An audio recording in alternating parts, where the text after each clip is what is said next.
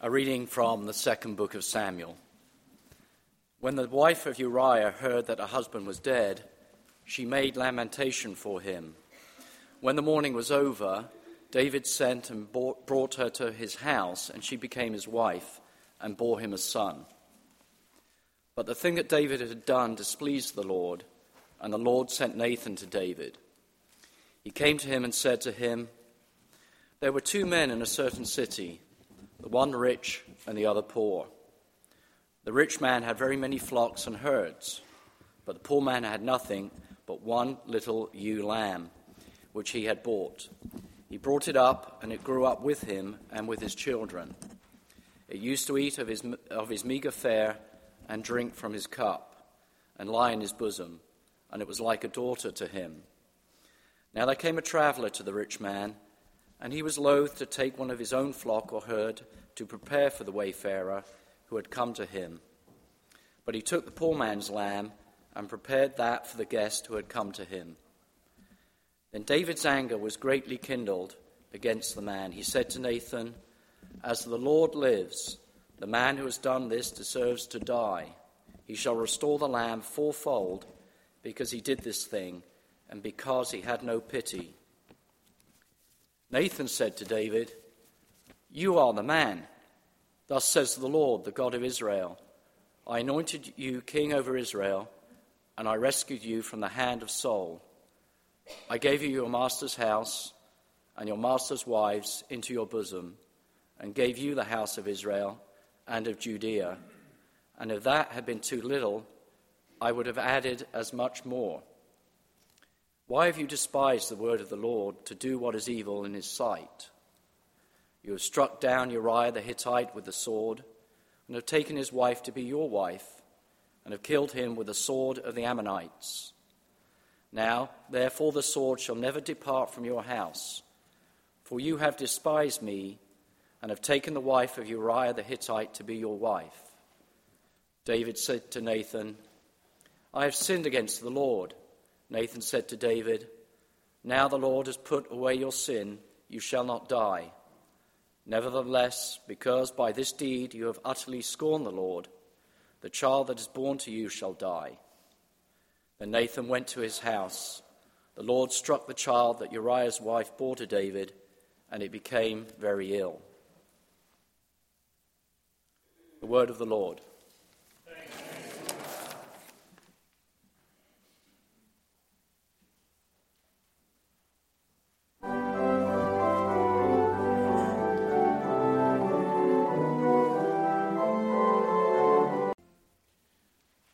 The Holy Gospel of our Lord Jesus Christ according to Luke. Glory to you, Lord Christ. One of the Pharisees asked Jesus to eat with him, and he went into the Pharisee's house and took his place at the table. And a woman in the city, who was a sinner, having learned that he was eating in the Pharisee's house, brought an alabaster jar of ointment. She stood behind him at his feet, weeping, and began to bathe his feet with her tears and to dry them with her hair. Then she continued, kissing his feet and anointing them with the ointment. Now, when the Pharisee who had invited him saw it, he said to himself, If this man were a prophet, he would have known who and what kind of woman this is who is touching him, that she is a sinner. Jesus spoke up and said to him, Simon, I have something to say to you. Teacher, he replied, Speak. A certain creditor had two debtors. One owed 500 denarii and the other 50. When they could not pay, he canceled the debts for both of them. Now, which of them will love him more? Simon answered, Oh, I suppose the one for whom he canceled the greater debt. And Jesus said to him, You have judged rightly. Then turning toward the woman, he said to Simon, Do you see this woman? I entered your house. You gave me no water for my feet, but she has bathed my feet with her tears and dried them with her hair. You gave me no kiss, but from the time I came in, she has not stopped kissing my feet. You did not anoint my head with oil, but she has anointed my feet with ointment. Therefore, I tell you, her sins, which were many, have been forgiven. Hence, she has shown great love. But the one to whom little is forgiven loves little. Then he said to her, Your sins are forgiven. But those who were at the table with him began to say among themselves, Who is this who even forgives sins? And he said to the woman, Your faith has saved you. Go in peace.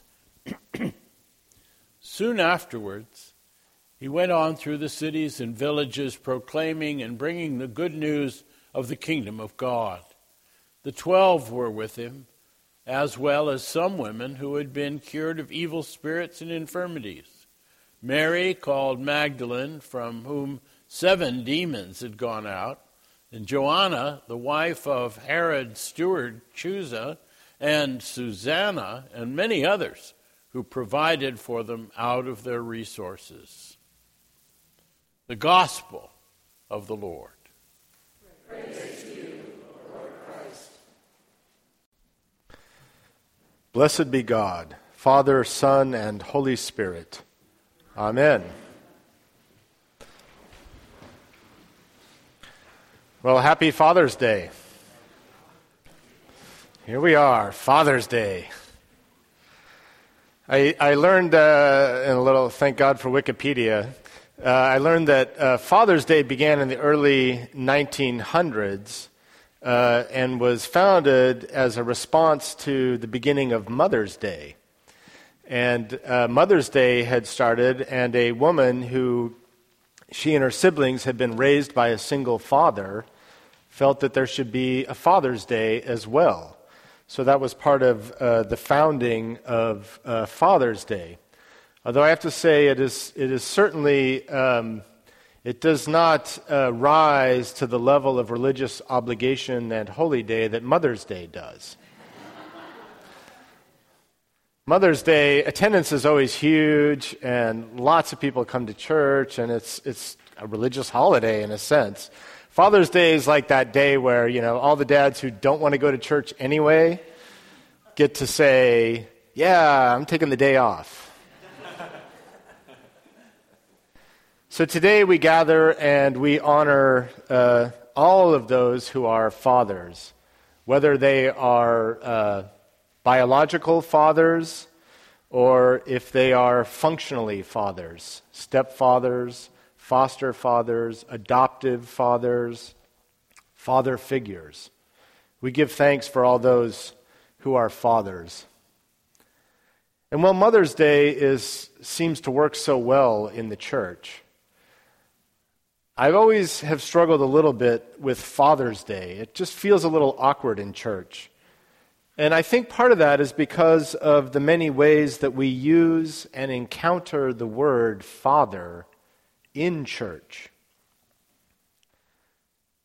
Referring to God, we often say God the Father or the God of our fathers. In Scripture, we hear that a lot the God of our fathers the God of Abraham and Isaac.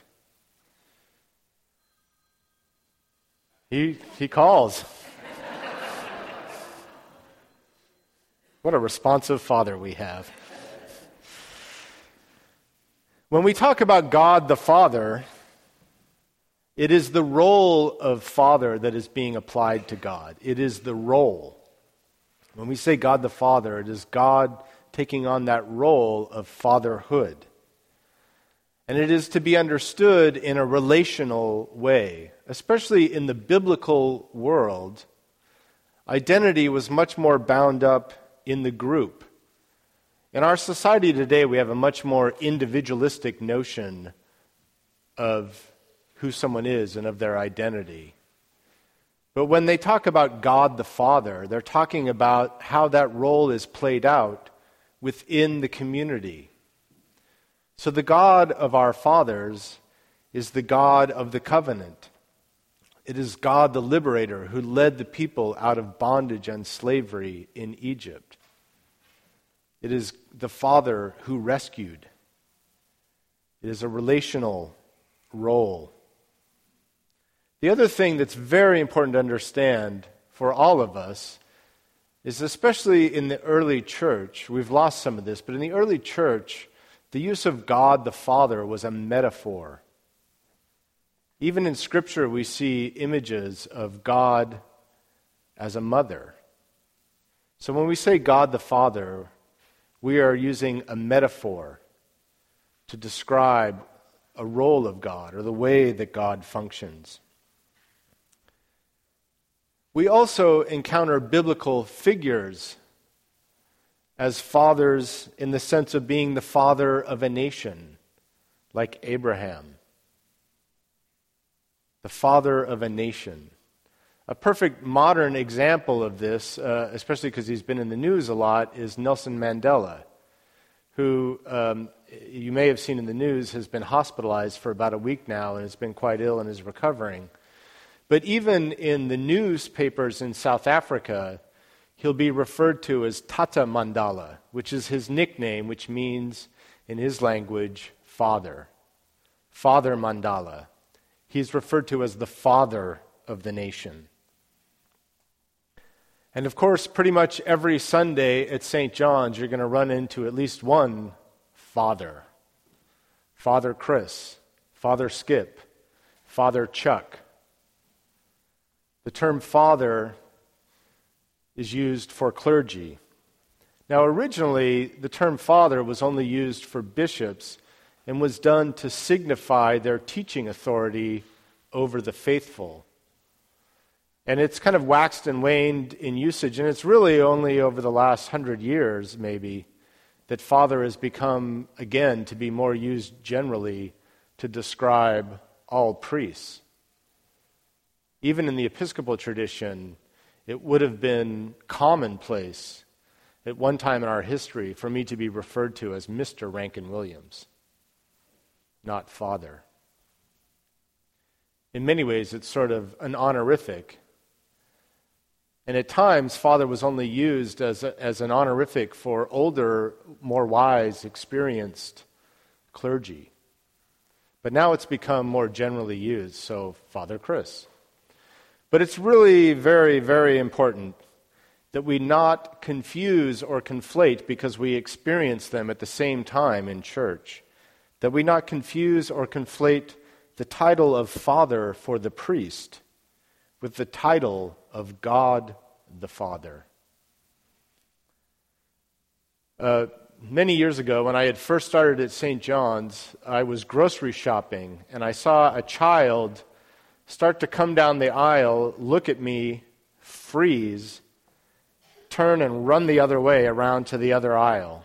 I was like, okay.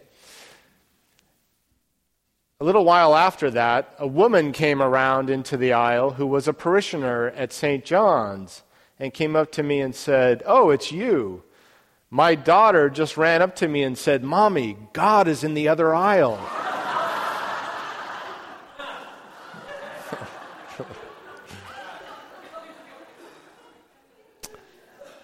No. God is in all the aisles, right? But not just in the person of me. So, now, as on this Father's Day, and these various multiple images of Father we have, I think it's important for us to acknowledge the reality that in biblical times and throughout much of the church's history, every day was Father's Day. Culturally and socially and politically, every day was Father's Day. And it is important for us as we gather this Sunday morning in church to acknowledge the impact and the legacy of patriarchy. How many of you were taught that Mary Magdalene was a prostitute? I was taught that. Our gospel passage this morning is the origin of that teaching. It is the origin of the teaching. Towards the end of the passage, there's this thing about, you know, then Jesus traveled with these women, and Mary Magdalene was one of them. Interpreters of this passage said that here is a woman who is sinful and socially known as being sinful. And they made that sin a sexual sin of prostitution, and they tied it to Mary Magdalene. And part of what that does is undermine her role in the resurrection account that comes later in the Gospel of Luke. Mary Magdalene is the first woman named in the Gospel when the resurrection is revealed to the women. So in, in Luke's Gospel, Mary, in some sense, or a very real sense, is the first apostle of the resurrection. But she is cast by male authorities in the church as a prostitute, which undermines that role. And so many of us grew up being told that Mary Magdalene was a prostitute. There is nothing in this passage to support the notion that, one, the sins of this woman were sexual sins. They were some sort of sin that was known socially, but there's nothing to support that it was prostitution or sexual in nature and there is no evidence that the woman in question was Mary Magdalene. That's made up. It's made up. It's used to manipulate the gospel for purposes of abuse of power. The themes in our readings today and in this season are ones of reconciliation and forgiveness reconciliation and forgiveness. The reading from 2 Samuel, which is quite stark, is really a cautionary tale about the abuse of power. Normally, David, such an esteemed figure, you would not include a story that is so negative about such an esteemed figure in the Bible. Why wouldn't you just leave that out, right? Why, why trash David? It's a cautionary tale about the abuse of power. And in this gospel passage of the woman and the Pharisee, we hear a message that shame and guilt do not lead to life. The woman's sense of shame and guilt, the shame and guilt that the Pharisee wants to keep putting on her, and Jesus' message of reconciliation and forgiveness is that shame and guilt does not lead to life. I was really struck by this because I was recently reading um, an article that was interviewing Madeline Levine, who's a Marin based therapist who's written extensively on parenting. And one of her admonitions was do not use shame and guilt in parenting. And I read that and I started to think, and I thought, wow, I do that a lot more than I probably think I do or want to admit. And this theme of reconciliation and forgiveness seems particularly appropriate to me on Father's Day. The theme of reconciliation and forgiveness is a factor in almost every single father son relationship that I hear about, including my own. Reconciliation and forgiveness is an important part of father son relationships. And it is a classic, classic theme in literature and in film. There are countless stories of this kind of forgiveness and reconciliation between a father and a son. One of the most powerful examples of this is a film called Smoke Signals by Sherman Alexie. And it, part of it is about uh, life on the Coeur d'Alene Indian Reservation and the relationship between this main character and his father who has died, and he travels to get his father's body and ashes and return to the reservation with them. And at the end of the film, as he is pouring his father's ashes off a bridge into this river that's a significant part of the Coeur d'Alene Indian uh, reservation or, the, or in their history, which is this is at the end of the movie, and you, if you haven't seen it, rent it. A poem is read called How Do We Forgive Our Fathers?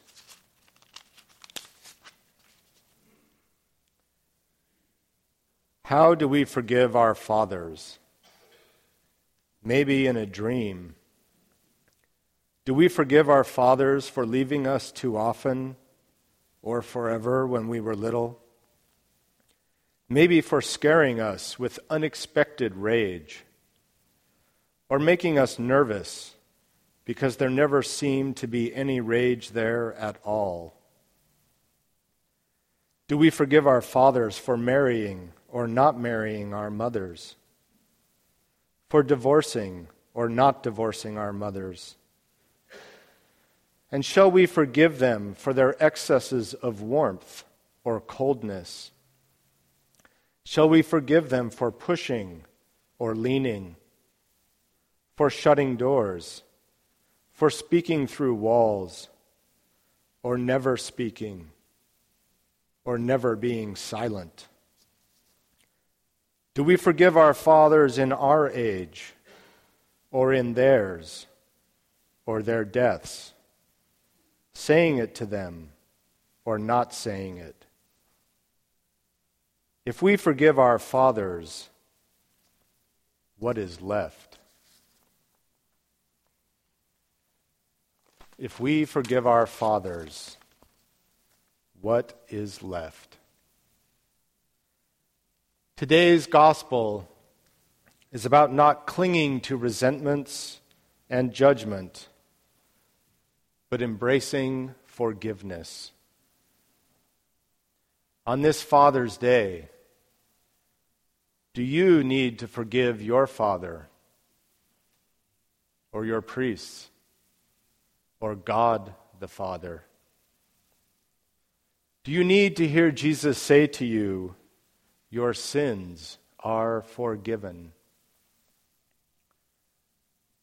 Many years ago, an older friend said to me that things he didn't even remember saying to his children, they have carried with them as wounds.